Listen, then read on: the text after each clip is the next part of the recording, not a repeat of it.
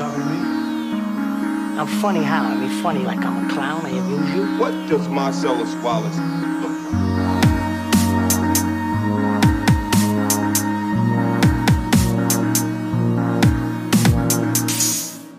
Hi Felix, schön, dass du da bist. Hallo, schön, dass du da bist, Kirill. Danke, danke. Wir haben uns hier versammelt zur dunklen, zur späten, mittelspäten Stunde. Zur nachmittäglichen Stunde, ich weiß nicht, wie man es nennt. Bei schlechtem Wetter draußen, dafür umso kuscheliger hier drin bei uns, oder? Ja, auf jeden Fall. Das ist ja auch das Kinowetter, sage ich immer. Ja, stimmt. Und deswegen, da es ja auch perfektes Kinowetter ist, besprechen wir natürlich auch einen Film, der jetzt dann in den Kinos läuft, wenn die Leute es hören. Genau, von keinem anderen als vom großen Lars von Trier. Wer kennt ihn nicht? Viele Filme gemacht, viele Meinungen gibt es über ihn. Ja, aber ich glaube, er hat mehr Filme gemacht, als die meisten Leute so auf dem Schirm haben. Wenn man so Lars von Trier hört, dann verbinden die meisten, glaube ich, da so 2, 3 bestimmte damit. Die großen Produktionen, die ihn halt so international auch für den Mainstream bekannt und berühmt oder berüchtigt gemacht haben. Aber eigentlich könnte man da richtig mal so eine Woche machen, wo man jeden Tag einen Lars von Trier Film anschaut, auch so die älteren Sachen, weil der macht schon echt lange Filme. Der macht lange Sachen. Ich weiß nicht, wie lange man es durchhält. Nicht, weil die Filme schlecht sind, sondern einfach rein vom Impact der Filme ist es schon auch ansteigend, glaube ich, jeden Tag sich einen Lars von Trier Film anzuschauen. Da muss man schon gucken, dass das persönliche Leben von einem selbst irgendwie fröhlich ist, damit nicht auf die schiefe Bahn gerät. Er hat aber immer so einen Humor auch noch drin. Ich finde die gar nicht so unerträglich und deprimierend. Immer würde ich nicht sagen. Harter Tobak oft dann stellenweise. Ja. Ja. Ich habe auch nicht so viel gesehen. Der hat ja auch eine Serie mal gemacht in den 90ern, aha, die ganz gut sein soll. Dänisch. Aha. Natürlich weiß ich jetzt nicht den Namen. Ja. Ist auch wurscht. Könnt ihr mal selber googeln. Man kann auch mal was machen hier. Ja. Nicht nur auf dem faulen was sitzen, auf dem faulen Ohr. Sich aufs faule Ohr hauen, das wollte ich sagen. Ja. Aber meine Mutter hat mir nämlich immer von der Serie erzählt, dass sie die voll cool fand und keine Ahnung was. Soll so ein bisschen spooky sein oder so. Oder irgendwie so ein bisschen... Spannend. Ja. Sie war mal wieder Vorreiter, der Lars. Ja, hatte natürlich wieder... Serien schon gemacht, bevor es cool war. Dann wieder auch aufgehört, vorsichtshalber. Bevor es Mainstream geworden ist, damit er ja nicht Mainstream bleibt. Der gute Boy. Was hast du denn von Lars von Trier eigentlich schon gesehen? Melancholia, Dogville, vergesse ich jetzt einen? Die 2 habe ich auf jeden Fall gesehen, ich glaube auch sonst keinen anderen. Und außer The House That Jack Built. Ja, über den wir jetzt natürlich reden werden. Genau. Wieder ein Film, den wir auf der Biennale gesehen haben. Ich glaube, ja genau, haben wir auch nicht zusammen geschaut. Nicht zusammen. Mhm. Warum auch immer das für den Zuhörer relevant ist. Naja, dafür kann man sicher sein, dass wir über den Film noch nicht wirklich geredet haben. Ja. Kann man? Okay. Naja, obwohl nicht unbedingt, aber... ja. Ja, das ist jetzt sein aktueller Film, lief auch auf dem Cannes Film Festival, hat dort aber glaube ich jetzt nichts gewonnen oder so, aber lief dort zumindest. Nee, ich habe auch den Eindruck, dass es so ein Film war, der wieder viel Buzz generiert hat, über den viele geredet haben und alle haben mitbekommen, dass es diesen Film gibt und die Festivalleute haben sich den auch alle angeschaut, aber ich finde so große Wellen hat er diesmal nicht geschlagen, dass man... Ja, ich glaube, die Leute sind so ein bisschen müde auch vielleicht, weil er dieses Mal auch so selbstreferenziell wird und alle den Eindruck haben, dass er jetzt doch langsam ein bisschen zu sehr spinnt und alles auf sich selber auch so arrogant bezieht und sich nur noch mit sich selber auseinandersetzt. Was ich auch, also ich kann es verstehen, dass die Leute das langweilt, aber ich fand ihn ganz unterhaltsam. Den Film? Ja. Ja, ich fand ihn okay, so tatsächlich. So ein bisschen so schulterzuckend bin ich dann letztendlich leider rausgegangen. Da können wir gleich noch ins Detail gehen, wieso. Aber hatte auch trotzdem stellenweise Spaß mit dem Film, so ist es nicht. Fand ich auch schon amüsant. Worum geht's denn, Felix? Du bist ja der gute Storyteller, der gute Geschichtenzusammenfasser. Ich mag's, wie du es machst. Genau, wir verfolgen einen gewissen Jack, der eben auch im Titel schon genannt wird. Und es wird eigentlich relativ schnell klar, dass er ein Serienmörder ist, auch aus dem Off wird uns erzählt, dass er das eben ist und dass er, es wird auch kein großes Geheimnis daraus gemacht, dass es irgendwann auch ein absehbares Ende haben wird, seine Karriere als Serienmörder, und dass er ja daran eben irgendwie noch arbeitet und berichtet quasi retrospektiv über seine Morde, und jedes seiner Morde ist auch ein Kunstwerk, und er präsentiert uns in dem Film eine Auswahl der wichtigsten Morde für sein künstlerisches Œuvre. Die in zufälliger Reihenfolge präsentiert werden. Mhm. Was ich ganz interessant finde als Prämisse, also einfach ein bisschen so als Idee, wie er das nochmal irgendwie sagt. Ja, in zufälliger Reihenfolge erzähle ich euch jetzt 5 meiner Morde. Von denen, wie viele waren es? Ich glaube 80 oder so? Ach, ich weiß gar nicht. Okay, die Zahl weiß ich dann tatsächlich. Aber vielleicht, ich weiß nicht, wieso ich die gerade im Kopf habe. Vielleicht ist es auch Quatsch. Aber mehr als 5 waren es, sagen wir mal so. Mhm. Und ich finde, ich weiß nicht, ich mag das dann irgendwie so ein bisschen, wenn man gleich eine Struktur vorgegeben bekommt vom Film, dass man gleich so erfährt, okay, das passiert jetzt, ihr bekommt jetzt das erzählt, und das sind die Kapitel, und nach jedem Kapitel fühlt man sich dann auch wieder, okay, und was kommt jetzt als nächstes? Irgendwie diese Struktur, die doch sehr transparent ist, empfinde ich als angenehm. Ich weiß nicht, ob das jetzt besser ist, Geschichten so zu erzählen, aber irgendwie ich mochte das auch. Weiß man dann gleich so, fühlt man sich so nicht so unsicher, und es vereinfacht vielleicht auch ein bisschen die Geschichte für die Leute. Weil ich fand es da auch eben spannend, dass du eben weißt, okay, es gibt diese 5 Fälle, über die er jetzt erzählt. Du bist jetzt bei einem, und dann, okay, ist der fertig, und dann so, okay, ich weiß, es gibt noch 4, und du kannst dich schon so ein bisschen drauf einlassen, du weißt, was passieren wird, in welche Richtung, also nicht, vielleicht nicht unbedingt in welche Richtung es gehen wird, aber zumindest, okay, das sind jetzt die Fälle und wir arbeiten uns daran ab. Ich mag auch so einen Rahmen, so einen Rahmen, der drumherum irgendwie gelegt wurde, und nimmt einen so ein bisschen an der Hand. Und man hat auch dann so ein Gespür von Fortschritt. Voll. Also, ja, das ist ja auch kein gutes Zeichen von dem Film, wenn die Leute sich während des Schauens fragen, wann es dann jetzt vorbei wäre, aber andersrum finde ich es immer angenehm zu merken, okay, es geht gerade voran, jetzt haben wir wieder das geschafft sozusagen, und mal schauen, wie es jetzt weitergeht. Also, ja. Ja, gespielt wird Jack von Matt Dillon, der meiner Meinung nach seine Arbeit ganz gut macht. Ja, ich finde den sehr gut gecastet für die Rolle. Voll, finde ich auch. Passt voll rein. Macht alles super. Ist halt ein Psychopath, der Kerl. Ja, so ein bisschen, das ist sowas, was ich dann, also dieses 70er-Jahre-Serienmörder-Ding haben wir jetzt doch auch, also schon vor Jahrzehnten mehrfach gesehen, aber in den letzten Jahren ist es auch immer wieder aufgegriffen worden. Das ist so ein Thema, da muss man sich schon bemühen, finde ich, dass man da nochmal was Interessantes erzählen kann aus dem Genre, sag ich mal, oder Subgenre, diese Serienmördergeschichten, naja, ich weiß nicht. Vor allem aus der Perspektive noch, weil wir sehen, den Film verfolgen wir aus seiner Perspektive, er erzählt halt darüber, und das kennt man halt auch schon tatsächlich ein bisschen, dass, also, du tatsächlich einen Serienmörder verfolgst und dir irgendwie seine Gedankenwelt versucht wird näher zu bringen, dass du es irgendwie verstehst oder wie auch immer, warum er wie handelt. Das war aber auch tatsächlich was für mich gar nicht so funktioniert hat bei dem Film, dass ich mich jetzt wirklich für diesen Serienmörder per se interessiert hatte und für dieses Faszinosum eines Serienmörders, weil es war schon klar, dass es irgendwie eine fiktive Geschichte ist, und dann habe ich immer den Eindruck, dass da sehr viele so Tropen und Klischees eingearbeitet werden, die dann als Struktur dafür dienen, was der Filmemacher oder Drehbuchautor gerade halt erzählen möchte. Und so muss man, glaube ich, den Film auch betrachten, dass es halt mehr ist als nur so eine Geschichte von irgendeinem Serienmörder, sondern es wird dann ab einem bestimmten Zeitpunkt klar, wir werden jetzt noch nicht drauf eingehen, nehme ich an, dass Lars von Trier sich da auch ein bisschen selber thematisiert in diesem Film. Voll. Also Jack kann man gerne auch Lars nennen vielleicht. Naja, nicht als Mörder, aber als... Hart, aber... Naja, das ist halt die Sprache, die er dieses Mal wählt, um irgendwie über sein eigenes Schaffen und Werk zu... Das stimmt, also das stimmt. Reden. Macht er auch sehr direkt dann. Und das finde ich ganz interessant. Also ich find's spannend eben, dass er also diese Ebene da aufschlägt. Was ich auch generell spannend finde, ist zu sehen, weil das thematisiert der Film auch ebenfalls so ein bisschen, wie die Gesellschaft... auf diese Morde reagiert, mehr oder weniger, beziehungsweise wie die Gesellschaft drauf ist, weil er kritisiert auch schon die Gesellschaft ein wenig darüber, dass, okay, jemand ist dort, der es schafft, so über so eine lange Zeit irgendwie diese Morde zu vollbringen. Wieso fliegt das nicht auf? Wie kann das sein?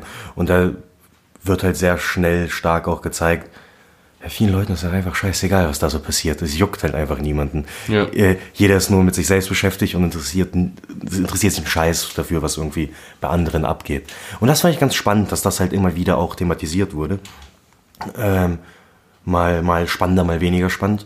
Aber interessant schon irgendwie diese Thematik irgendwie aufgeschlagen. Du weißt, was ich meine, eben thematisiert wurde. Ja, und da war auch, dass verschiedene Opfer es eigentlich hätten kommen sehen können oder abwenden hätten können oder und so vielleicht so ein bisschen sogar selbst schuld daran sind, umgebracht zu werden, weil sie nicht vorsichtig genug waren oder doof gehandelt haben oder so. Das ist auch etwas, was sich eigentlich so ein bisschen wiederholt. Ich weiß nicht so richtig, was ich mit der Nachricht anfangen soll, aber das war auf jeden Fall auch deutlich. Was man ja auch im Trailer gesehen hat, Uma Thurman spielt ebenfalls mit und das ist ja, glaube ich, kein Spoiler, oder? Wenn ich das kurz erwähne. Beziehungsweise sieht man es ja dort, sie fragt, also sagt sie ihm so, haha, steigt zu ihm ins Auto, hat ihn gefragt, ob er sie irgendwo hinfahren kann und du könntest ja auch ein Mörder sein, hahaha. Und eben zu dem Punkt, dass du meinst, dass die Leute so ein bisschen irgendwie drauf angelegt haben, von ihm ermordet zu werden. Schon ganz amüsant, musste ich schon auch lachen, irgendwie gab es viele lustige Szenen, was ich auch überraschend fand, was ich nicht erwartet habe, dass dort so viel Humor im Film drin sein wird. Schwarzer Humor, aber dennoch vorhanden, bei dem ich oft schmunzeln musste. Jetzt nicht, dass ich irgendwie schallend laut gelacht habe, aber ja, war schon amüsiert auf jeden Fall. Aber er hatte auch, also gerade bei dem Uma Thurman-Mord, hatte er auch irgendwie gar nicht so richtig Bock, sie umzubringen. Sie hat ihm irgendwie echt fast keine Wahl gelassen. Es war wirklich so, die war einfach so nervig, dass er dann irgendwann gesagt hat, ja gut, wenn ich schon da bin, ja meinetwegen. Dann mache ich's. Ja. Und das war so ein seltsamer Einstieg auch. Voll, aber fand ich ganz spannend trotzdem zu sehen, so irgendwie. Und das, was auch interessant ist, was man, glaube ich, auch nochmal erwähnen muss, dass er selbst ist ja auch ein sehr penibler Kerl. Und wie heißt das Ding, wenn man alles putzen muss? Und so, OCD, so eine Zwangsstörung. So eine Zwangsneurose-Störung? Ja, wie auch immer. Dass er halt das irgendwie hat, dass er halt nochmal immer auch so theoretisch alles sauber machen muss. Was für ein Massenmörder schon ein interessantes Ding ist für einen Mörder, der aber halt gut oder schlecht? Findest du es gut oder schlecht als Eigenschaft? Weil es hilft dir auch, die Spuren zu beseitigen. Da habe ich gar nicht drüber nachgedacht, ja? Hast recht. Eigentlich vielleicht sogar doch ganz gut, aber kann ihn auch in gewissen Maßen, ja. Gewissen Maßen aber auch dann halt einschränken wiederum. Ach stimmt, das habe ich schon wieder vergessen mit dem Stuhl und so. Ja, voll. Ganz amüsant auf jeden Fall. Aber ich weiß nicht, langsam müssten wir, glaube ich, auch anfangen, irgendwie ins Detail zu gehen, zu spoilern. Ja, oder? Genau. Für die Leute, die den Film noch nicht gesehen haben, kannst du eine Empfehlung aussprechen? Ich finde, man kann sich den Film auf jeden Fall anschauen. Der ist wieder sehr schön gedreht, auch auf eine Art unterhaltsam. Man sollte aber auch nicht so 0815 Serienmörder-Kost erwarten, klar. Sondern er ist auch schon sehr brutal, explizit. Er ist total, genau, das auf jeden Fall, dass da auch Formen von Gewalt sind, die viele gar nicht sehen wollen in Filmen. Mhm. Also nicht nur, weil sie so grausam sind, sondern weil da eben auch, heftigere Formen von Gewalt sind, die moralisch schon, sozusagen da nochmal einen anderen Grad haben. Wie gesagt, es ist sowas Selbstreferenzielles von Lars von Trier, also es geht um mehr als nur diese Geschichte dieses Mörders und gegen Ende wird es dann auch ein bisschen absurder, sag ich mal, und darauf muss man dann auch Lust haben. Aber ich finde, man kann sich den Film auf jeden Fall anschauen, kann ich schon empfehlen. Ja, also ich finde, kann man machen, man macht nichts falsch, so, wenn man sich ihn anschaut auf jeden Fall. Man muss halt wissen, worauf man sich einlässt, mehr oder weniger. Und aber auch gleichzeitig sagen, dass der jetzt nicht so ein... das ist jetzt nicht so ein hart depressiver Schinken, das ist jetzt kein Antichrist oder auch Melancholia oder sowas. Also der ist schon lockerer von der Stimmung her tatsächlich. Mhm. Deswegen kann man den auch irgendwie, glaube ich, leichter sich anschauen, kann man freier ein bisschen Leuten empfehlen auch, da man öfter in der Stimmung ist, auch um diesen Film zu sehen. Mhm. Kann man machen. Mich hat er an sich irgendwie so er hat mich nicht so sehr gepackt, aber das können wir gleich dann später noch irgendwie bereden. Aber trotzdem kann man sich ihn auf jeden Fall anschauen. So macht man nichts falsch. Gut, was spoilen wir jetzt? Magst du kurz den Spoiler-Jingle einstimmen? Ich will nicht wissen, was in dem Film passiert, aber jetzt kommen Spoilers. schon gefragt, wer das vierte. Ich auch. Ich mich auch.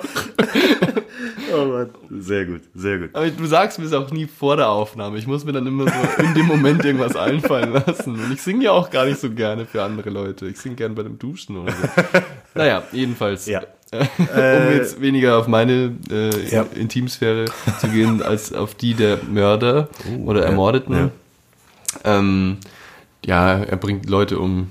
Der erste Fall war mit Uma Thurman. Kriegen wir die Fälle alle ungefähr? Genau, erster Fall Uma Thurman, zweiter Fall, da war ja, glaube ich, der Versicherungsbeauftragte vor der Haustür. Genau. Das wäre auch ganz witzig, muss ich sagen. Wie lange sie mir auch immer so geglaubt hat und dann wieder nicht geglaubt hat. Und das war dann, glaube ich, auch da, wo er dann ewig gebraucht hat, um den Tatort nochmal zu reinigen. Aber das finde ich auch geil gemacht. Kommt der Polizist und... Oh. Aber auch mit der Musik. So Slapstick. Ist wirklich, setzt sich da so rein und dann kommt dieser Sound irgendwie und dann so, oh mein Gott, hinter dem Bild sind noch Blutspuren. Im Kino haben sie auch richtig gelacht. Ja, bei mir auch. Genau. Und zu Recht, also fand ich auch okay. War witzig auf jeden Fall. Mhm. Dann vielleicht schon mit seiner Frau? Nein, ich glaube, danach kam die Mutter mit den Kindern als drittes. Ja, die meine ich ja. Ja, also das war ja dann sozusagen die Frau seiner Kinder in seiner komischen Kunstfantasie, in seiner gestörten Fantasie. Okay, so meinst du es? Ja, ich habe es falsch oder genau beschrieben. Genau, ebenso die Mutter. Und das war schon so ein Ding, wo ich mir dachte, ja, es macht mir nicht so viel aus, der Gewalt gerade, aber ich habe es auch nicht so richtig verstanden, warum es denn jetzt sein muss. Aber irgendwie... da habe ich auch nicht, ich habe es auch nicht verstanden, worum es dann gerade geht. Ja, das war irgendwie komisch, diese ganze Szene. Das hat mir nicht Spaß gemacht. Die war auch wirklich, unfassbar unangenehm, wo du davor halt noch Witz hattest bei Uma Thurman und bei der anderen Frau im Haus, wo du tatsächlich irgendwie so schwarzkomödiemäßig drüber gelacht hast, war es hier gar nicht mehr gelacht. Die Kinder werden halt einfach erschossen und keine Ahnung was und der steht auf seiner Jägerhütte und die laufen vor ihm weg. Und auch wieder mit Wagner, glaube ich, oder so. Ja, ja, voll. Mit manchen Hörnern, Jagdhörnern, die dann dazu kommen. Und dann wird das alles so in dieses grotesk-komische gedreht. Und da kommen dann auch so Sachen, die ich einfach... Es langweilt mich dann so wie bei, keine Ahnung, American Psycho oder wie heißt der Film von Kubrick in dem Hotel... Shining. The Shining, diese übertriebenen Psychopathen, niemand ist, glaube ich, nicht, dass wirklich viele oder überhaupt irgend so ein Psychopath oder Soziopath so ist, dass sie dann so lachen beim Morden und das ist wie so eine Comicfigur irgendwie. Mhm. Irgendwie hat er mich da auf jeden Fall spätestens ein bisschen verloren, der Film. Ich fand es interessant, wie er die dann ja zusammengelegt hat, zu diesem Kunstwerk da auch schon. Also auf dem Feld, da hat er die Krähen erschossen oder Tauben oder was das war, ich weiß gerade nicht mehr genau. Ja, zur Strecke bringen. Ja. Das ist der Begriff ja aus der Jagd und das hat er dort ja auch gemacht. Ach, das wirklich? Das wird ja auch erklärt, also halt mit den englischen Begriffen, dass eben dann am Ende einer Jagd immer alles so aufgereiht wird. Ja, ich erinnere mich voll. Auf Deutsch nennt man das eben zur Strecke bringen. Okay, nie verknüpft mit zur Strecke bringen. Aber genau das eben. Habe ich auch schon wieder vergessen. Gut, dass du sagst, ja. Da wieder der künstlerische Einschlag und so, ja, stimmt. Halt, aber dass er trotzdem so eine Ästhetik dann wieder da reinbringt. Ja. Also, was halt irgendwo so ein bisschen so was Perverses auch an sich hat, an dem, also wirklich... Okay, der bringt da Leute um und macht daraus sowas Ästhetisches, was aber natürlich Sinn ergibt, weil für ihn ist das halt ja was Ästhetisches, für ihn ist das ja ein Kunstwerk, was er da irgendwie vollbringt, was halt dem Zuschauer dann nahegebracht wird, indem du halt tatsächlich ästhetische Bilder hast mit Leichen, die da... aber das ist ja auch dann eben auf Film zu übertragen, dass man ja da auch sich fragen kann, warum gehen... Leute in irgendwelche Halloween-Filme, also den Film Halloween oder so, wo es um irgendwelche Serienmörder gibt, weil sie es halt irgendwie unterhaltsam finden, dabei zuzuschauen, wie andere Leute umgebracht werden. Also da geht es ja auch darum, dass irgendeine Ästhetik in der Gewalt gefunden wird oder im Morden. Voll. Und ich glaube, darum geht es auch ein Stück weit in dem Film. Nur nochmal die Fälle zu vollenden. Vierter Fall mit seiner Freundin im Hotelzimmer, der die Brüste abschneidet. Eine, glaube ich. Oder eine. Ja. Fünfter Fall war dann... in dem Kühlhaus. In dem Kühlhaus bei ihm schon, wo er die Leute da positioniert hat, wo er mit einer Kugel durchschießen wollte, um alle gleichzeitig zu töten. Stimmt, wo dann auch so was Technisches dazu kommt. Genau. So ein One-Shot sozusagen. Ja. Also interessant wäre es, wenn Lars von Trier dort tatsächlich auch einen One-Shot verwendet hätte, so einen Long-Shot, weißt du? Ja. Das war schon das Wortspiel, auf das ich gerade raus wollte. Okay. Und dort fand ich dann, was ich dann doch wiederum ein bisschen komisch fand, ist, weil mir am Anfang ja gesagt wurde, in zufälliger Reihenfolge werden mir die Fälle präsentiert. Ja. Dabei ist es ja eigentlich keine zufällige Reihenfolge, weil der letzte Fall tatsächlich auch der ist, wo dann die Polizei kommt. Ja. Und es spitzt sich ja schon bei ihm zu, sodass halt schon, nicht, obviously hat sich Lars von Trier was dabei gedacht, als er die Fälle zusammengetragen hat, aber warum dann sozusagen der Erzähler mir halt sagt, dass das eine zufällige Reihenfolge ist, erschließt sich mir nicht, weil die Reihenfolge halt einfach nicht zufällig ist. Du hast wirklich von jedem Fall eine Entwicklung, die stattfindet, vor allem zum Höhepunkt am Ende, wo die Polizei dann sogar noch reinstürmt. Ah, wir haben aber ja was ausgelassen, leider schon vorher, als wir über Strukturen so gesprochen haben. Du meintest gerade, dass Jack uns quasi sagt, dass er diese Geschichten in zufälliger Reihenfolge präsentiert, aber das stimmt ja nicht ganz. Er sagt es ja zu Verge. Okay. Wir haben vergessen, Verge zu erwähnen bisher. Stimmt. Ah, stimmt. Ja, voll. Dieser Charakter, der den größten Teil des Films erstmal gesichtslos bleibt. Mhm. Bruno Ganz spricht und spielt ihn dann später eben auch, mit dem er eben seine Geschichte aufarbeitet. Also die stehen die ganze Zeit im Dialog. Mhm. Das fand ich spannend, dass er ihm das halt erzählt, tatsächlich so ein bisschen auch, als ob er halt wirklich in so einem Beichtstuhl sitzen würde zu Beginn. Und ich dachte halt am Anfang auch, okay, mit wem redet er dort? Und ich dachte am Anfang, okay, Beichtstuhl, irgendwie hatte ich das direkt im Kopf. Hab danach aber dann schon realisiert, okay, gut, passt, die sind auf dem Weg, weil du hörst ja auch irgendwie das Wasser, wie die irgendwie lang gehen. Und da ich schon so, okay, passt, das ist schon... Gibt's nicht irgendwie sogar so eine biblische Figur, die einen da... Biblisch glaube ich nicht. Du meinst, glaube ich, griechische Mythologie. Die einen da irgendwie reinbringt in... Also in der Fährmann. Ja, genau. Mhm. Kann, wie der heißt. Hast du aber auch... so der hat, glaube ich, keinen Namen. Ah, okay. War das auch die Figur, die du dann als erstes voll. Mit dem Wasser hattest? Weil ja, ich auch nämlich. Aber Wasser hatte ich nämlich. Genau.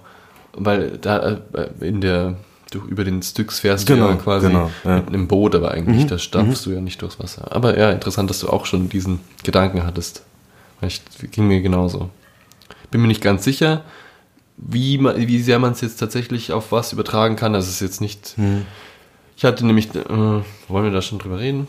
Okay, jetzt sind wir schon dort. Nach dem One-Shot-Mord sozusagen schlägt es uns ja dann in so eine Reise ins Jenseits mit Verge und Jack.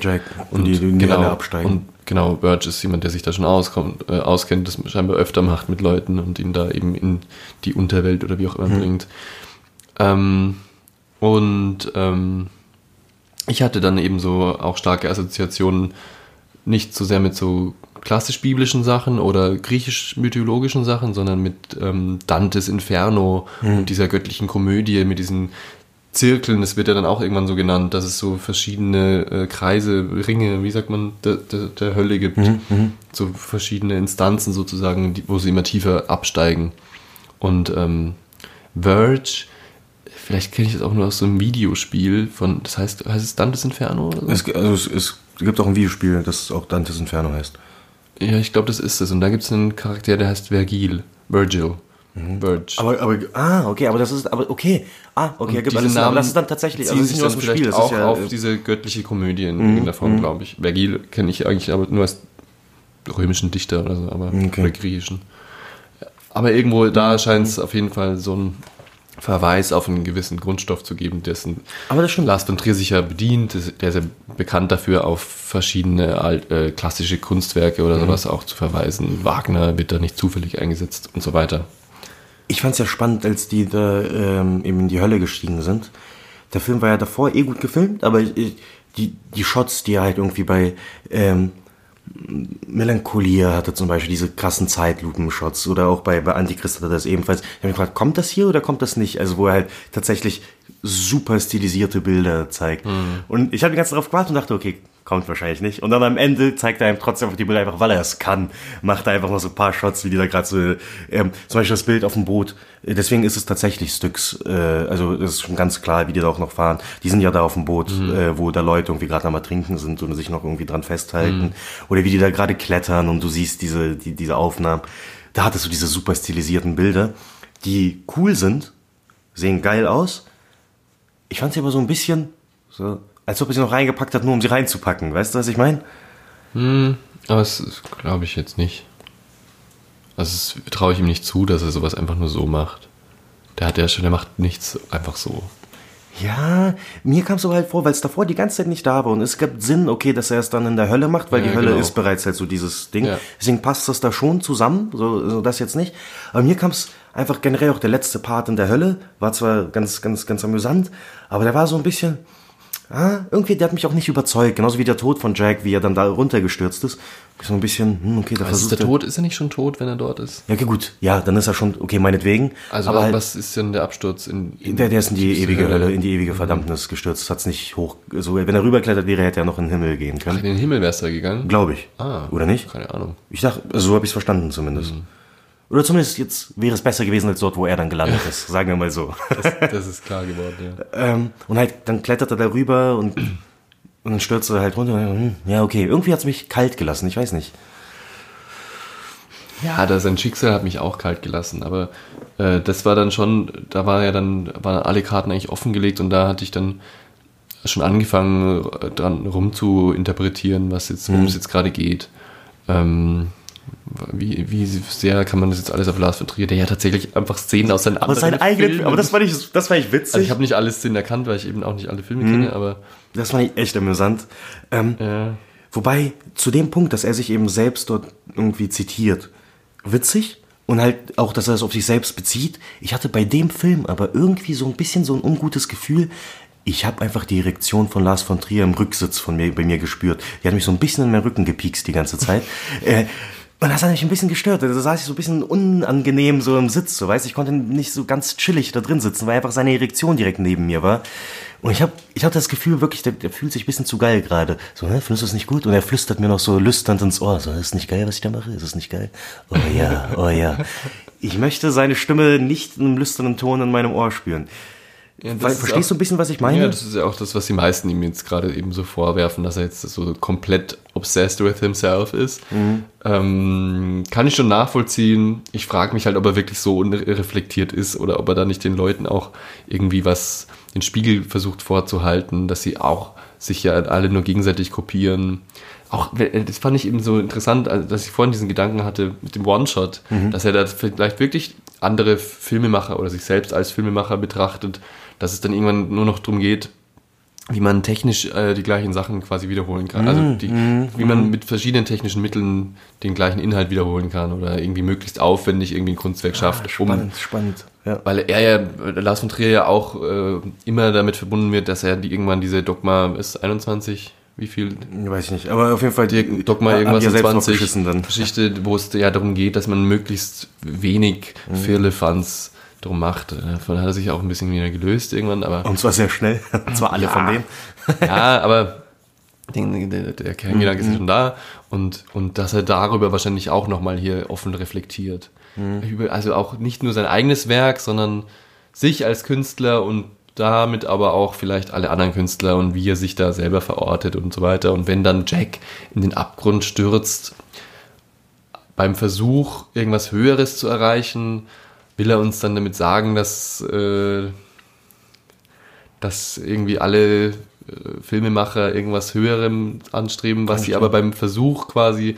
die können es nicht schaffen. So. Sie können es nicht schaffen, versuchen es aber und beim Versuch können sie nur abstürzen und scheitern, also noch tiefer fallen, als sie es geblieben wären, wenn sie es nicht versucht hätten. So ungefähr die Richtung hätte man es jetzt angehen. Das stimmt. Nein, das ist schon ganz, ganz spannend, das stimmt. Und deswegen finde ich diesen Film total, er hat eine absolute Daseinsberechtigung für mich. Also ich finde es überhaupt nicht schlimm, dass er den Film gemacht hat und ich finde es total spannend, sowas zu sehen und wenn er Bock drauf hat, dann soll er es machen. Ich glaube, das war jetzt auch kein extrem teurer Film oder so und ja, Uma Thurman freut sich auch mal wieder irgendwo mitspielen zu dürfen und so. Ich dachte, sie ist länger im Film. Ich fand es ein bisschen schade, dass sie so kurz mit drin war. Sie war ja wirklich irgendwie die ersten 15 Minuten oder so und dann ist sie schon wieder gestorben.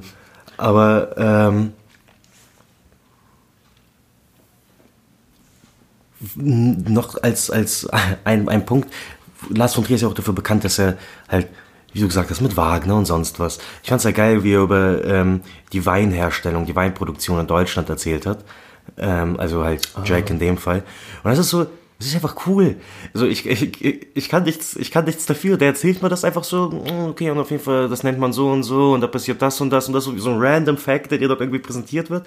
Und er erzählt da irgendwie 5 bis 10 Minuten über die Weinproduktion. Aber hast du es als so richtig random wahrgenommen? Hast du schon verstanden? Dass ja, es, natürlich. Okay. Ja, klar. Aber ich find's cool, dass da halt solche Dinger reinbringt. Oder genauso wie mit dem, wo es dann plötzlich gezeichnet war und er zeigt das mit dem Schatten, also unter dem Licht. Ja. Mega, mega cool.